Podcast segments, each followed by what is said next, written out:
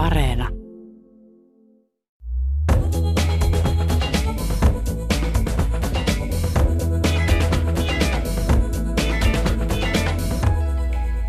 Pääskyt talvehtivat järven pohjassa on sukellus Mikael Agrikolan maailmaan viisi vuosisataa sitten. Pernajan Tuursbyyssä syntynyt Agrikola tutustui Martti Lutteriin, Kustaa Vaasaan ja Iivana Julmaan. Hän on myös suomen kielen isä. Vieraanani on kirjailija Jari Tervo, joka kuvaa uudessa teoksessaan kaikkia aistia käyttäen Mikael Agrikolan ruumista ja sielua. Minä olen Pia-Maria Lehtola. Lämpimästi tervetuloa Kulttuuri Ykköseen, Jari Tervo. Kiitos, kiitos. Jari Tervo, olet erikoistunut romaaneihin, joissa ajan kuvalla on tärkeä rooli. Kirjoissasi kuvataan usein rikkaasti elämän kaikkia puolia, tragediaa ja komediaa. Nyt sinua on kiinnostanut menneisyyden suurmiehen toiminta. Tutustuit Mikael Agrikolaan varmasti samalla tavalla kuin moni muukin koulussa suomen kielen syntyhistorian kautta. Mutta tänään syvennymme tähän ensin ruotsin kieltä kuulemma puhuvaan Pernajan Tuursbyssä kasvaneeseen ihmiseen. Miksi Mikael Agrikola puhutteli sinua? No kun aloin tutkia häntä pikkusen syvemmältä kuin Wikipedia-artikkeli tai se, mitä muisti peruskoulusta, niin huomasin hämmästyksekseni, että hän on ollut henkilökohtaisesti tekemisissä Kustaa Vaasan kanssa, Martti Lutterin ja Iivana Julman, jotka ovat siis kolme ehkä aikansa tärkeintä ja joissain mielessä myös törkeintä tyyppiä. Ja mä aloin ihmetellä, että onkohan yleensä Euroopassa ollut ketään ihmistä, joka on tuntenut nämä kaikki kolme. Ja sitten hän alkoi kiinnostaa minua paljon ja tietenkin myös se aika, jota on, jota on hämmästyttävää ajatella, kun oikeastaan kaikki se, mitä meillä on nykyisin, niin puuttu. Ihan lähtien teistä. Teitä ei oikeastaan ollut olemassa. No hyvä on, oli suuri rantatie, joka meni Viipurista, Viipurista Turkuun, mutta eihän sekään ollut tietenkään mikään tie nykyisessä merkityksessä. Että siis se oli paikoin kärrypolkuja, tärkein tapa liikennöidä oli mennä vesiteitä pitkin kaikki tällainen infra, infrastruktuuria, niin kuin nykyisin hienosti sanotaan, niin se, sellaista siinä merkityksessä, kun me sitä ymmärrämme, ei ollut. Ja sitten oli tietysti se, että Jumala ja saatana olivat ikään kuin persoonallisia olioita, jotka olivat olemassa ja vaikuttivat ihmisten jokapäiväiseen elämään. Sen vuoksi kirjassa Jumala, kaikkivaltias, luoja ja saatana, perkele, ne on, ne on kaikki aina kirjoitettu isolla kirjaimilla, koska he, ol, ne, ne olivat erisnimiä. Ja tosiaan he ovat läsnä ihan arjessa, siis melkein, melkein joka päiväkin välillä, välillä heidän, heidän elämässään. Ähm, pelkäsivätkö he näitä suuria voimia? Kyllä se tietenkin oli viisasta pelätä. Jumalan pelko oli tietysti ihmisten elämää hallitseva asia, niin kuin myös perkeleen pelko. Ja se oli sillä tavalla tietysti ihan täysin eri aikaa kuin nykyisin, että ö, siis voi sanoa, että kaikki uskoivat Jumalaan. Siis täytyy olla todella erikoinen ihminen ja luonne, joka oli sitä mieltä, että sopii tuota epäillä. Ja siis jos hän epäilikin, niin hän kyllä piti sen epäilyn omana tietonaan, koska siitä ei ollut viisas puhua. Vielä tästä Lutterista, että niin siis, anteeksi Agrikolasta, tota, miksi mua alkoi kiinnostaa se, että koska hänellähän oli se todella ällistyttävä ja ainutlaatuinen ongelma, kun hän alkaa kääntää raamattua suomen kielelle. Niin hän siis kääntää kielelle, jota ei ole olemassa, ja kansalle, joka ei osaa lukea. Siis se, se on todella ainutlaatuinen ongelma. Herra ajatus, että vaikuttiko tämä sitten suomen kieleen? Tuliko suomen kielestä jotenkin käytännönläheisempää tai kuvaavampaa, konkreettisempaa tämän takia? Niin. Mä, mä en ole ihan siitä varma. Minustahan olisi tietenkin kiva, jos niin olisi. Että pystynkö minä vertailemaan sitä ihan sillä tasolla esimerkiksi Ruotsiin tai Saksaan. Mutta sielläkin tietysti äh, siis suomen kieli ei syntynyt ihan niin kuin valtavassa jälkijunassa, siis raamatut, jotka ilmestyvät kansankielellä Ruotsissa ja sitten Saksassa Lutherin kääntämänä, niin nehän vaikuttivat kieleen hyvin paljon. Lutteriltahan on sääs, siis Agrikolalta, Agrikolaltahan on säästynyt nykykieleen paljon sanoja ja ne usein ovat tällaisia, tällaisia tuota, kirkollisiin toimituksiin liittyviä sanoja. Ja niin kuin seurakunta taitaa olla Agrikolan keksimä sana ja sitten siellä on, sitten on tuomio asioihin niin liittyviä sanoja hän on keksinyt paljon. Mua harmittaa, että niin esimerkiksi hänen hieno sanansa, jonka hän asiallisesti on vääntänyt Ruotsista, lustitarha, joka minusta olisi ollut paljon, jos, jos se olisi vakiintunut, se olisi ollut paljon toimivampi ja kuvaavampi sana kuin paratiisi, joka on, joka on sitten levinnyt vaikka kuinka moneen eurooppalaiseen kieleen. Joo, lustitarha kuulostaa hienolta. Se on sanasta lustgård, eli onhan se rikkaampi mm. sana. Kyllä. Tähän alkuun täytyy myös avata, miksi puhumme Mikael Agrikolasta. Mihin tämä hänen sukunimensä perustuu? No hänen sukunimensä perustuu siihen, että niin, se, se tarkoittaa nykykielellä ehkä maanviljelijää, oikeastaan ehkä talonpoikaa hänen isänsä oli talonpoika ja oikeastaan, oikeastaan aika varakas talonpoika, minkä voi päätellä esimerkiksi siitä, että niin hänen tiluksillaan järjestettiin käräjiä. Ja koska ne olivat aina iso tapahtuma kylän ja pitäjän elämässä, niin se ei voinut olla kovin pieni, koska sinne kerääntyi paljon porukkaa. Ja ky- kyllä se tietenkin, kyllä se varakkuutta vaatiikin – että voi lähettää sitten poikansa opintielle. Se, se on kyllä, se, se nyt ei ihan tavallista ollut, että talonpoikain pojat lähtivät ensin Viipuriin ja sitten Wittenbergiin opiskelemaan. Tämä on kiehtovaa. Mistä tutkit näitä taustoja kirjaasi varten? No minä luin äh, ankarasti muistiinpanoja tehden Simo Heinisen – mainion elämäkerran ja sitten Viljo ja Kari Tarkiaisen elämäkerran. Sitten tietysti paljon, pa- paljon ikään kuin, sitä nyt on vähän vaikea sanoa, että se on niin oheismateriaalia, mutta niin agrikolaan jollain tavalla liittyvää kirjallisuutta. Ja sitten lui Lutterin elämäkertoja pari kappaletta ja sitten tietysti sitä aikaa, kun mä tein sellaisen, sellaisen itselleni merkillisen, mä en koskaan tehnyt sillä tavalla aikaisemmin, mutta tavallaan kirjoitin tarinan ensiksi. Sen mikä, tämmöisen tapahtumatason ja miten ihmiset toimivat ja miten asiat etenevät sen. Ja sen jälkeen vasta aloin äh, laittaa siihen, na, naittaa siihen mukaan ajankuvaa.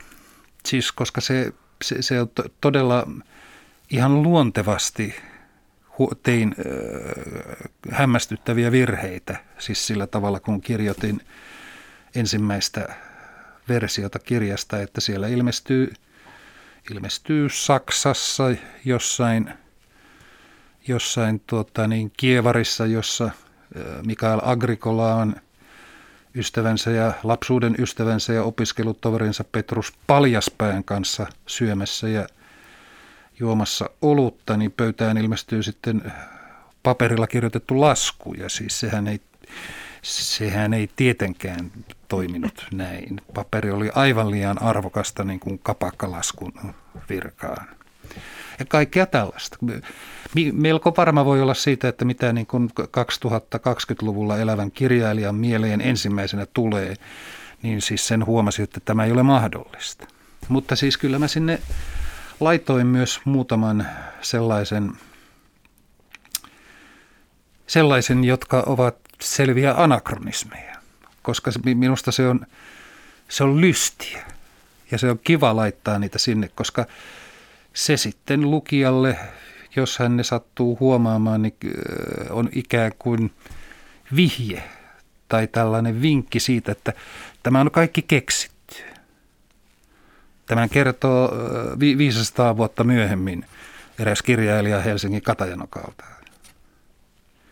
Ja siis tällaisia asioita, että niin piti huomata sellainen, että esimerkiksi sana vittu ei ollut missään nimessä huonoa kielenkäyttöä menneinä vuosisatoina. Siis se oli, se oli ihan asiallinen nimitys naisen elimelle. Että se, se, sen käyttäminen kirosanana 1500-luvulla olisi ollut, olisi ollut typerää ja tarpeetonta. Siksi kun t- tämä valkeni minulle, niin sitten minä en voinut kirjoittaa lausetta, joka kuului alun perin näin, että vittu Kustaa Vaasa sanoi tätä maata. Ei, ei näin. Mutta hän voi hyvin sanoa, niin kuin hän nykyisin sanoo kirjassa, että hurtan vittu tätä maata. Urta vittu, Kustaa Vaasa sanoi tätä maata. Koska se oli ihan tota, nykykielen sana hunsvotti. Mm. Tulee alatyskan, eli alasaksan kielestä hunsfot. Ja se on tarkoittaa koiran vittua ja se oli aivan täydellisesti niin kuin alatyylistä kieltä, jota käyttivät esimerkiksi merimiehet. Tässä kirjassa muutenkin on fantastista sanataidetta ja juuri vanhoja sanoja ja, ja uusia sanoja. Ja tosiaan palataan näihin vielä ohjelman aikana, miten Agrikola sitten, miten tämä suomen kirjakieli syntyi. Tuon ajan maailma vaikuttaa hyvin kosmopoliittiselta. Mutta johtuuko se vain tämän poikkeusyksilön agrikolan näkökulmasta? Siihen varmaan vaikuttaa poikkeusyksilö agrikolan lahjat ja elämä, mutta kyllä siihen vaikuttaa tietysti se, että kun hän alkoi opiskella, niin silloin koko oppinut Eurooppa oli ikään kuin puhui täsmälleen samaa kieltä. He puhuivat latinaa. Ja se yhdisti kaikki. Latina oli silloin tietenkin paljon suuremmassa asemassa oppineiden keskuudessa kuin nykyisin ehkä on englanti. Mutta se yhdisti ihmisiä. He pystyivät puhumaan samoista kirjoista, samoista tutkijoista, kaikesta tällaisesta. Joskus hieman harmittaa, että onhan se tietenkin kiva kielien sekamelska ja paljous, mutta – välillä ehkä tuntuu, että olisi, ymmärtäisimmekö me toisiamme paremmin, jos sekä italialaiset, espanjalaiset, englantilaiset että suomalaiset puhuisivat latinaa. Mm. Ja tosiaan silloin, kuin suomen kirjakieltäkin Mika Agricola alkoi kehittämään, niin se, sitäkin koettiin uhkana, mm. että taas uusi kieli. Niin siis äh, Kustaa Vaasa on tingatessaan ja pauhatessaan Agrikolalle, niin hän oli sitä mieltä, että hän, hän vaalii ja viljelee suomen kieltä valtakunnan hajottamistarkoituksessa. Ja siis kun ajattelee Kustaa Vaasan ajasta niin kolme ja puoli vuosisataa eteenpäin, niin ehkä hän ei ollut ihan väärässä kyllähän siis suomen kieli varmasti vaikutti kovasti siihen, että Suomi sitten myöhemmin itsenäistyi.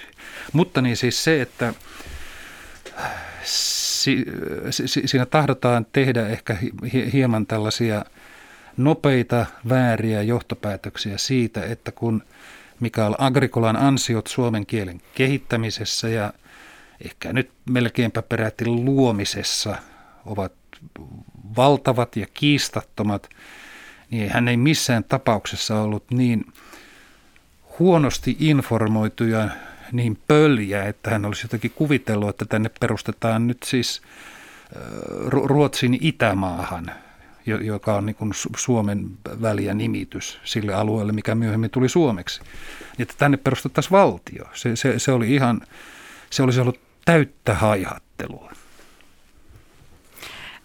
Biofiktiot ovat tällä hetkellä hyvin suosittuja ja usein elämäkertaromaaneissa eli biofiktiossa ohitetaan virallinen näkemys ja henkilöitä tuodaan esiin, heistä tuodaan esiin uusia puolia.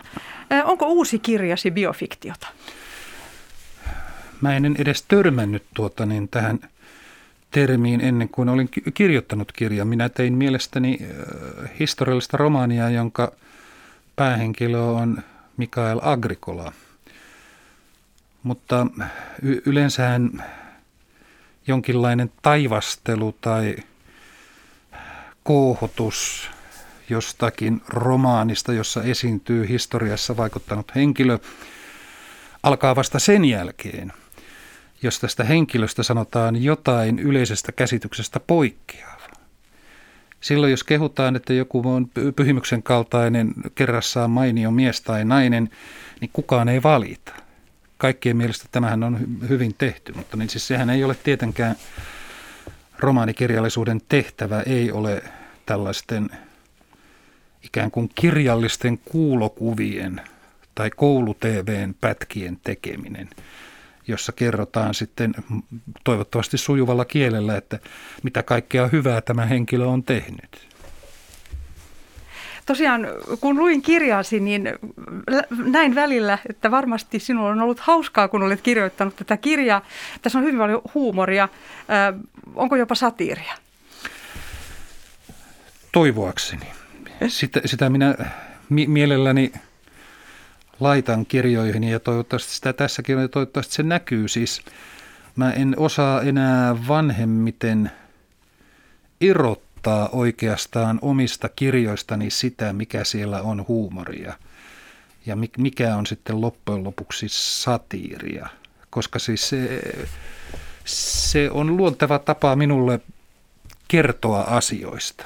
Niin se, se mitä minä pidän tavallisena on sitten ehkä monen mielestä huumoria tai satiiria. Mä kysyn ihan oikeasti kustantamassa, kysyn sitten ihmisiltä, että onko tämä hauska, onko tämä satiirinen. Ja sitten sanotaan, että joo, kyllä, kuinka niin. No, halusin vaan tietää, että miltä se vaikuttaa. Hirveän vaikeaa on mennä siis, ideaalitila oli siis se, että kirjoittaa romaanin – viimeistelee sen huolesta, tai siis sehän pitää kirjoittaa moneen kertaan. Mutta sitten kun on saanut sen valmiiksi, aivan täysin valmiiksi, niin sen jälkeen jättää sen vuodeksi kahdeksi hautumaan.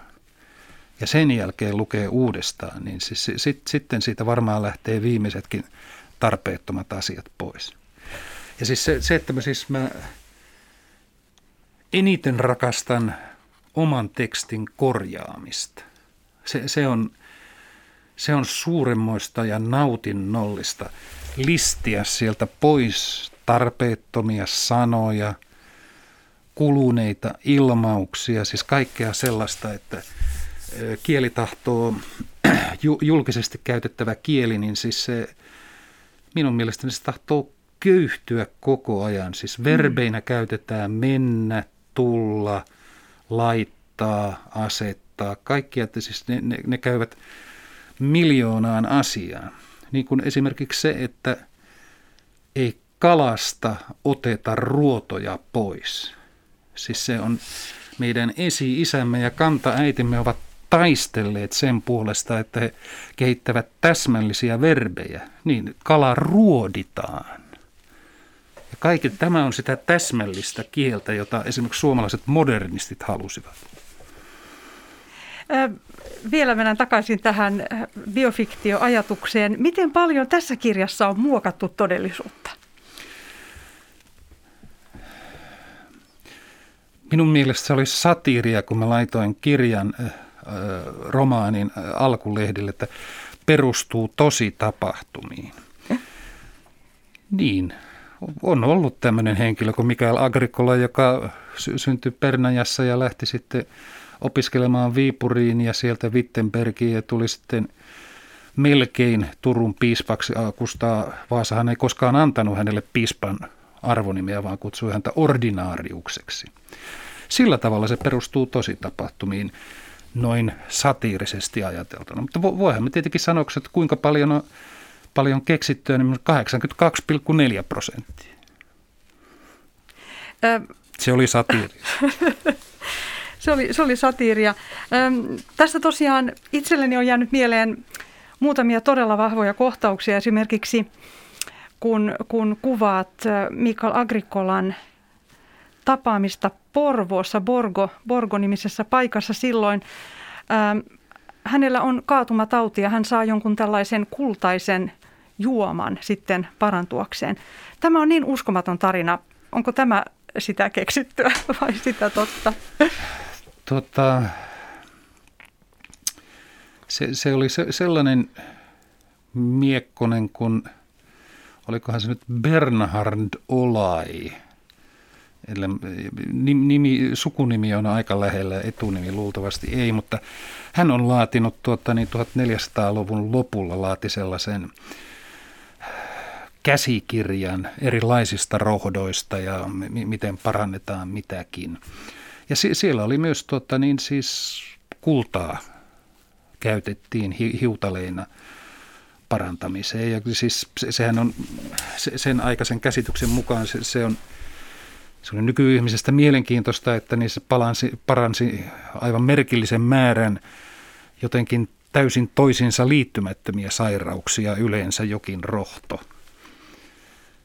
Ja sehän tota, kirjassa tulee myös ilmi, se oli, se oli jonkun ruotsalaisen, tota niin, siis niin kuin ruotsin ruotsalaisen näkemys, että, tota, että meidän tohtorimme ovat sellaisia, tai meidän lääkärimme ovat sellaisia, että kun potilaaseen tarttuu tauti, niin he tarttuvat lapioon.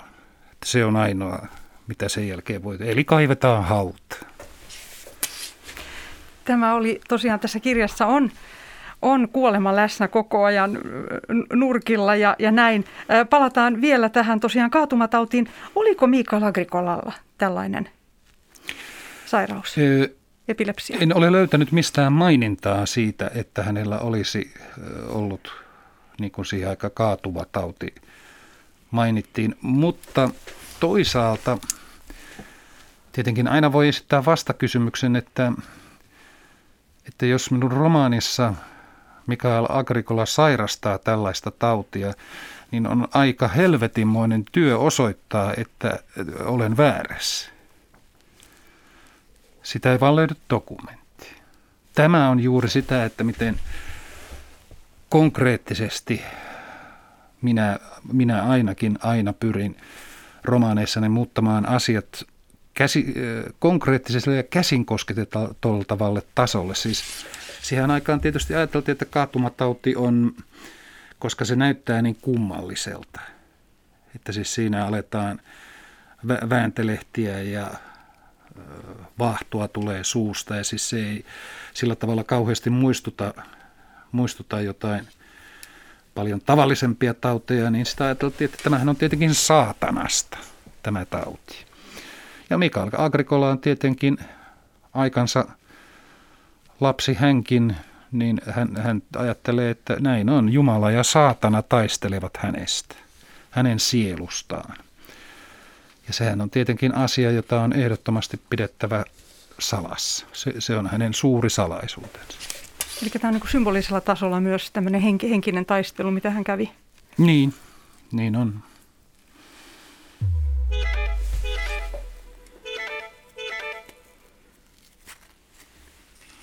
Kuuntelet Kulttuuri Ykköstä, jossa tänään keskustelemme Mikael Agrikolasta, 1500-luvulla eläneestä kiehtovasta henkilöstä.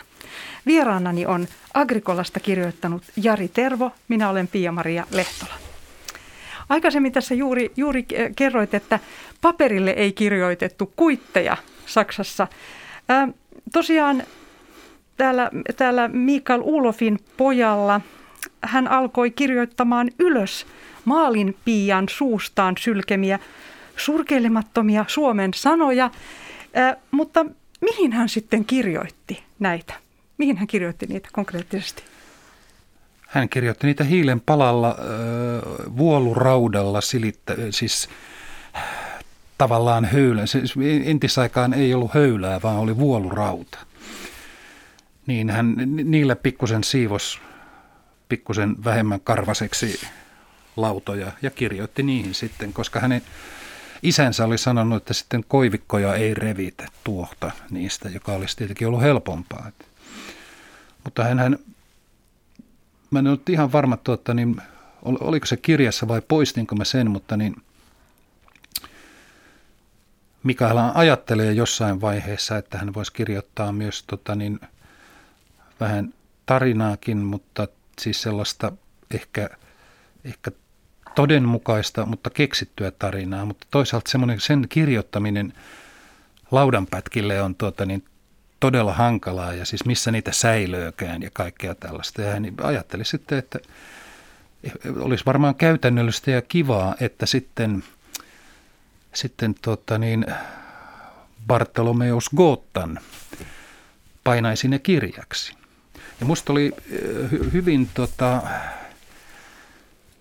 hyvin hauskaa ja merkillistä, että kun usein ajatellaan sitä, että kirjoittamisen taiteellinen aspekti on siis korkeasti taiteellinen kirjoittaminen on aina ristiriidassa taloudellisten realiteettien kanssa.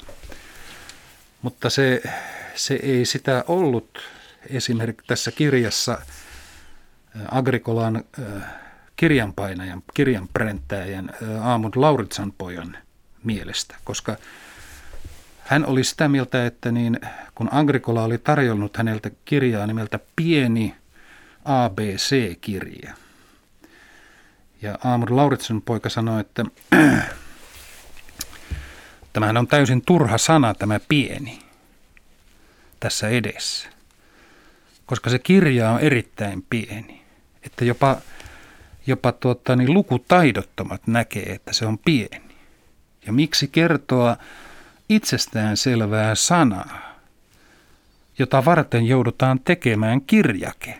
Eli siis on taloudellisesti vielä kannattamattomampaa tämä ylisanaisuus, jota yritän, yritän aina välttää. Siis mä olen tyytyväinen siitä, että niin kirjani ei ole lyhyt ja ytimekäs, se on pitkä ja ytimekäs.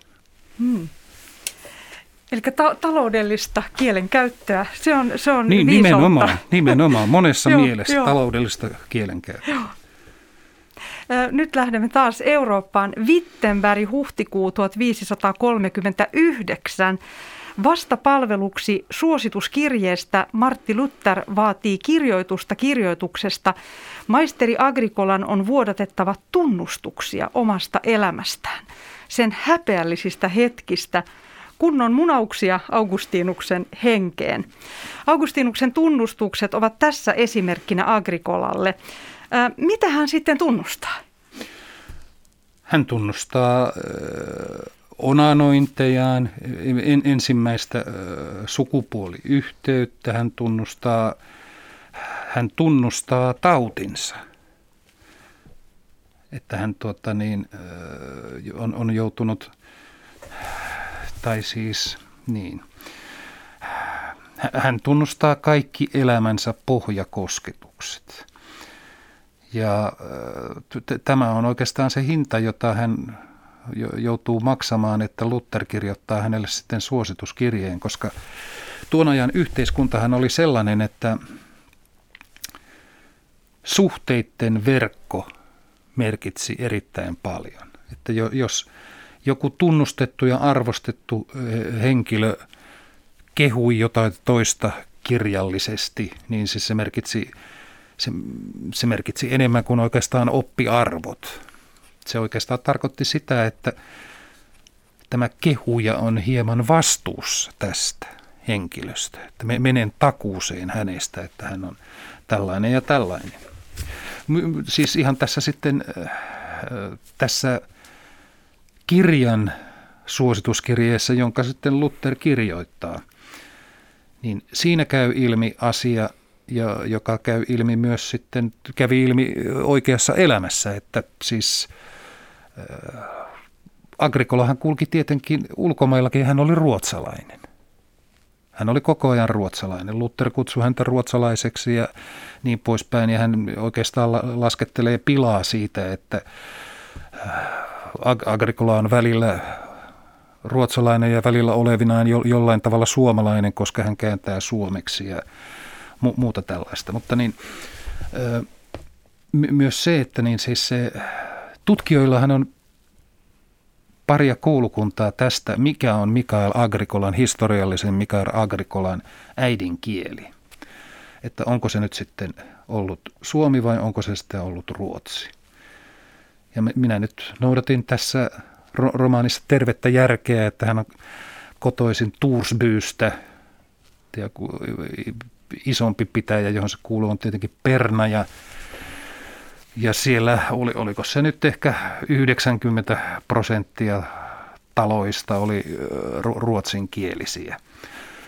Ja sitten, kun vielä kaiken lisäksi Agricola merkkaili Lutherin postillaan, hän merkkaili sinne marginaaliin, merkkaili asioita, hän käänsi asioita ja teki muita huomioita sinne, niin kaikki ne merkinnät olivat joko latinaksi tai ruotsiksi. Ainoastaan yksi. Yksi merkintä on suomeksi. Se on katti seellä kirjoitettuna, tar- tarkoittaen kissaa. Mutta että, siis se, minä käytän ammatikseni suomen kieltä ja minua ei todellakaan häiritse yhtään se, että jos suomen kielen isä on ollut äidinkieleltään ruotsinkielinen. Miksi ihmeessä? Joka tapauksessa hän oli valtavan kielellisesti lahjakas. Mutta se on, se on kyllä, niin, niin kun, se on varmasti hyvin todennäköistä, että hän on ollut ruotsinkielisestä perheestä, hänen äidinkielensä on ruotsi, mutta hän on ollut jo varhain tekemisissä suomen kielen kanssa, koska hän hallitsi sen niin hyvin. Niin sen vuoksi romaanissa tähän tulee maalinpiika ja hänen, miten sanoisin, esihaddokilaiset äh, solvaukset. Avaa tätä. Tämä on mielenkiintoinen termi. Niin siis äh, hän oli erittäin lahjakas haukkumaan miestään vaivastuurea. Niin hänellä oli niin väkeviä manauksen ja loitsun kaltaisia haukkumasanoja miehestään, että tämä yllytti Mikaelin alkamaan kirjoittamaan näitä muistiin, koska ne olivat niin herkullisia. Ja hän oli myöhemmin sitä mieltä, että niiden magia tai rytmi tai loitsumaisuus aiheutti sen, että hän halusi saada niitä myös sitten omaan raamattu suomennokseensa. Ja siis esihaddokilainen on tietysti siinä, että kapteeni Haddock tinttikirjoissa harrastaa samantyyppistä.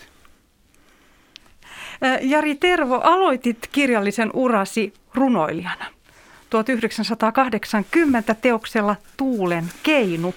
Ja tässä uudessa kirjassasi on minusta paljon runollisia piirteitä. Kuvaat kyllä ummetusta ja muita ihmiselämän fyysisiä ominaisuuksia, kuten räkää, visvaa ja näin, mutta silti kirjassasi viljellään kauneutta ja henkisyyttä. Esimerkiksi lintujen muodossa.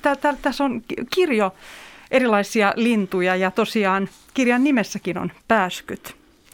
Mikä merkitys runollisuudella on, kun kuvaat 1500-lukua?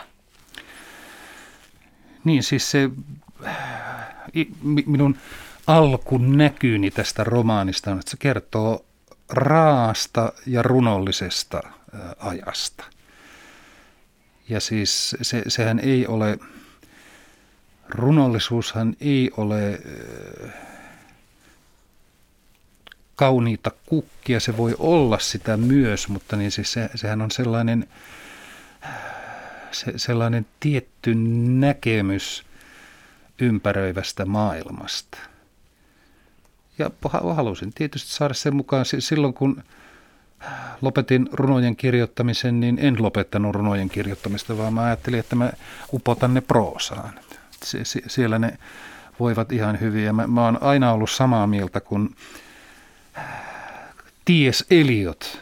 Väitetään, että häneltä on kysytty, että kun sitten ei enää kauheasti viljelty esimerkiksi riimejä, ja sitten oli pitkiä runoja, tai pitempiä kuin tällaiset riimirunot, niin että miten oikeastaan erotetaan sitten runous ja proosa.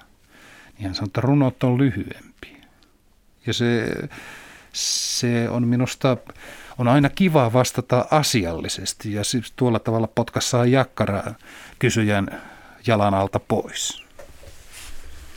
Tämä runous ja raadollisuus pakorunoihin, jotka olivat voimavaroja varmasti silloin vaikeudessakin, niin kaikki oli aitoa tässä ajassa ja tässä kirjassa. Minun mielestäni ei ollut rooleja. Ja, ja tosiaan minua viehätti tässä tämä autenttisuus. Ja se on jotain syvällistä verrattuna aikamme pinnallisiin imagoihin. Tulee sellainen tunne, että, että silloin keskityttiin eri asioihin, esimerkiksi omaan ummetukseen. Siihen, mm. siihen oli aikaa keskittyä ja, ja miettiä, ja siitä saattoi syntyä jotain hyvää. Aivan, ja siis tämä, t- tämä ummetushan ei ole romaanissa sen vuoksi, että Lutterille tulee vaan mieleen, että kerronpas nyt juuri tapaamallani ruotsalaismaisterille ummetuksestani, vaan kysymys on siitä, että niin, hän saa näyn podettuaan yhdeksän vai kymmenen päivää, kun se nyt oli ummetusta, niin, ja sitten siitä selvitessään jokin liikahti hänen sisällään, niin kuin hän sanoo, ja hän tiesi hyvin, mikä se oli, niin äh, hän sillä hetkellä saa näyn siitä, mitä hän on etsinyt, että mi, mikä on tämä uusi usko. Ja vaikka tämä kuulostaa törkeän kirjailijan sensaatiohakuisuudelta, niin ei se nyt kyllä ihan sitä ole, koska siis Luther on itse sanonut parikin otteeseen, että hän sai niin kuin ajatuksen tai hänelle annettiin tämä asia kloakilla, eli vessassa.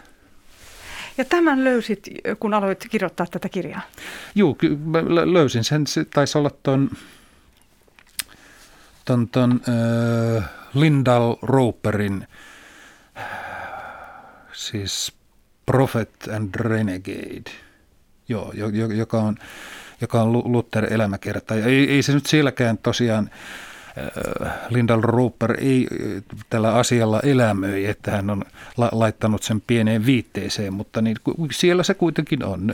Tämä, hän on sanonut näin, ja siis Lutherhan oli ihmisenä kaikkea muuta, mitä ajatellaan, niin kuin yleensä uskonnon perustajat tai lahkon perustajat tai tä- tällaiset niin uskonnollisen lahkon nimenomaan, niin siis heistähän ajatellaan, mitä kauemmas heistä aika kuluu, niin sitä henkistyneempiä hahmoja he ovat, että he ovat, he ovat pohtineet asioita, ellei erämaassa, niin kuitenkin yksinäisyydessä ja mielellään askeesissa. Näin, näin ei todellakaan ollut Lutherin tapauksessa, hän nautti täysin siemauksin olutta ja muita elämän aviovuoteen iloja ja, hän, ja siis hän puhui täysin avoimesti tästä.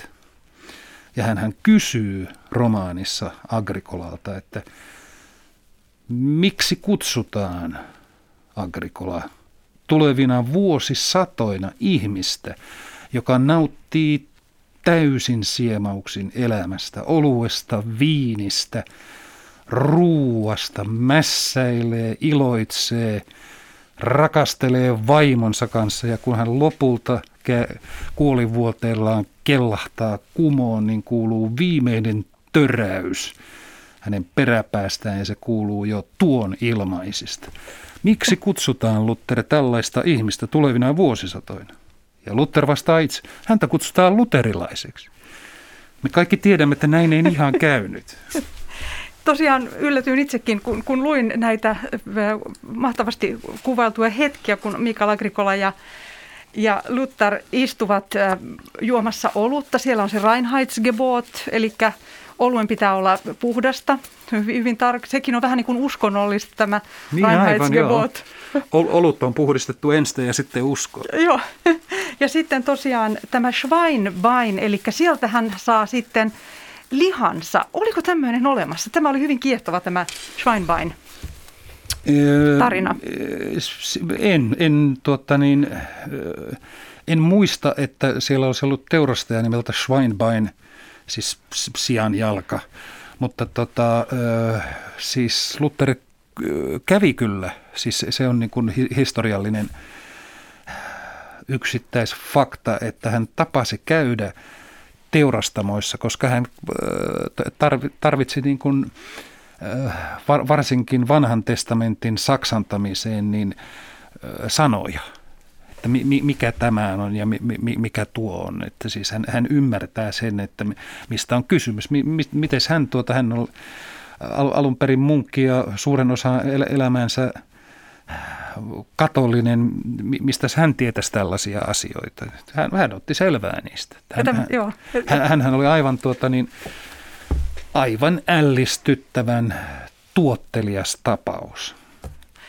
Että siis silloinhan juuri alkoi kirjapainot alkoivat syytää nimenomaan hänen teoksiaan. Niitä tuli siis vuodessa saattoi tulla neljä, viisi. Ne oli jotkut lyhyitä kiistakirjoituksia, mutta to, toiset oli sitten laajempia ja se, semmoinen mielenkiintoinen yksityiskohta oli joka on kyllä ihan historiallisesti totta, että kun Henrik VIII ja Luther ajautuvat erittäin, erittäin törkeä kieliseen kiistaan keskenään, joka johtui oikeastaan siitä, että Sir Thomas More oli kirjoittanut kirjoituksen, jossa moititta ei moitittu, vaan haukuttiin pataluhaksi Luther ja hänen oppinsa – tosin Henrik VIII nimis, Henrik VIII nimissä.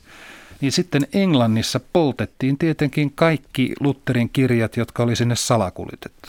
Mutta kun niitä salakuljetettiin sinne harmillisen vähän, niin sen jälkeen Englannista lähetettiin pappeja Saksanmaalle, Frankfurtiin ja Wittenbergiin ostamaan Lutherin kirjoja, että ne voidaan huolellisesti ja hellävarojen viedä Englantiin poltettavaksi.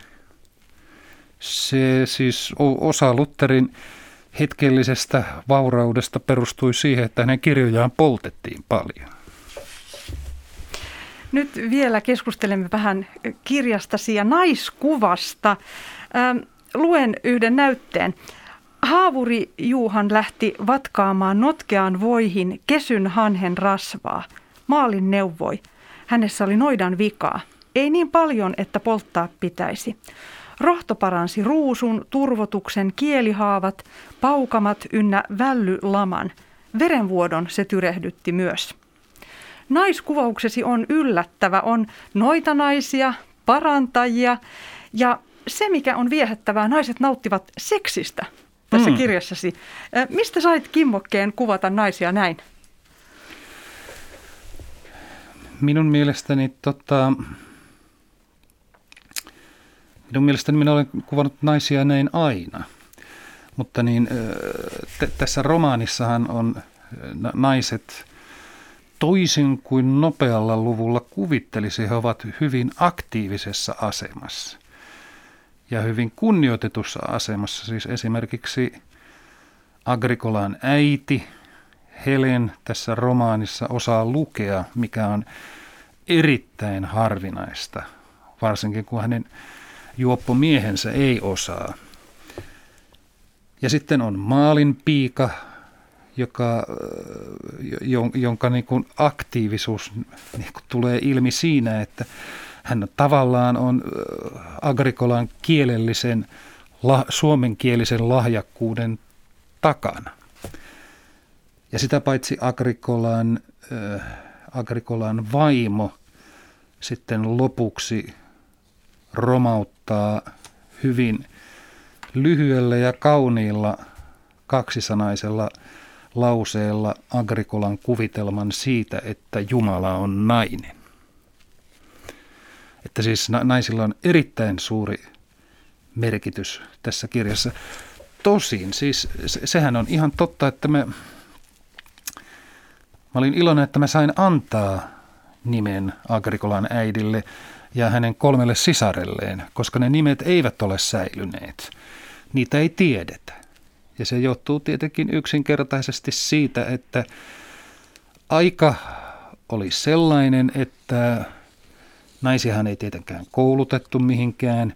Nainen pääsi dokumentteihin, eli sai edes mahdollisuuden jäädä historiaan sillä tavalla, että oli kuningatar tai meni naimisiin jonkun mahtimiehen, suuren aatelisen tai ehkä mahdollisesti prinssin tai kuninkaan kanssa. Toinen mahdollisuus oli se, että hän oli noita tai muuten rikollinen, koska oikeudenkäyntipöytäkirjoihin sitten ihmisiä jää. Eli että tällä tavalla, tällä tavalla he yleensä jäivät kirjoihin. Mutta eihän se tietenkään siis, kirjassahan Petrus Paljaspää, joka on Luther, äh, Agrikolan ystävä ja opiskelukaveri ja pysyy katolisena siitä huolimatta, että käy opiskelemassa Wittenbergissä, niin hän sitten ihmettelee sitä, että, niin, että tämähän nyt siis menee kummalliseksi, että eikö mikään riitä naisille. Että nyt ne vaatii, että ne on ihmisiä. Eihän, mitä seuraavaksi?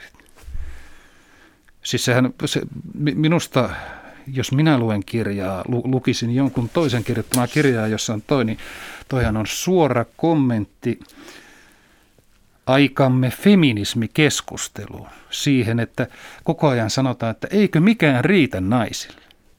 Eikö mikä? Nyt on annettu, saatte käydä töissä ja teillä on ääni oikeus. Eikö mikään riitä? Tämä on alkanut 1500-luvulla. Joo, kirjassasi lukee, kun Luther sallii pappien mennä naimisiin, naiset alkavat pitää itseään ihmisinä. Niin, siis siinähän käy sillä tavalla, että siellä valtava, valtava määrä taloudenhoitajattaria, joita oli pappien taloudessa, niin he, he menivät sitten naimisiin pap, pappinsa, eli tavallaan esimiehensä kanssa. Ja sitten he, heistä tuli niin kuin kunnioitettavia kotirouvia. Mutta heidän duuninsahan ei muuttunut mihinkään. He, he olivat olleet ku, ku, kuitenkin jo seksisuhteissa pappiensa kanssa. Ja Mikael Agricola meni sitten naimisiin. Birgitta oli, oli todennäköisesti hänen toinen vaimonsa. Niin tässä kirjassa on. Ja siis se, hän on 15-vuotias, joka ei, joka ei varmaan siihen aikaan ole ollut mikään, mikään edes taivastelun aihe. Siis joka tapauksessa, siis tämä ei ole, historiassa ei ole kerrottu minkä ikäinen Birgitta Olavin tytär oli, jonka kanssa Mikael Agricola meni naimisiin. Mutta joka tapauksessa hän oli nuori, koska hän eh, eli, hän taisi elää peräti 1590-luvulla. Ja kun, ja kun tuota, hän on mennyt naimisiin 1550, niin ky- kyllä hän on ollut nuori. Jari Tervo, olet omistanut tämän kirjan äidillesi Ritva Tervon muistolle. Mm. Miksi?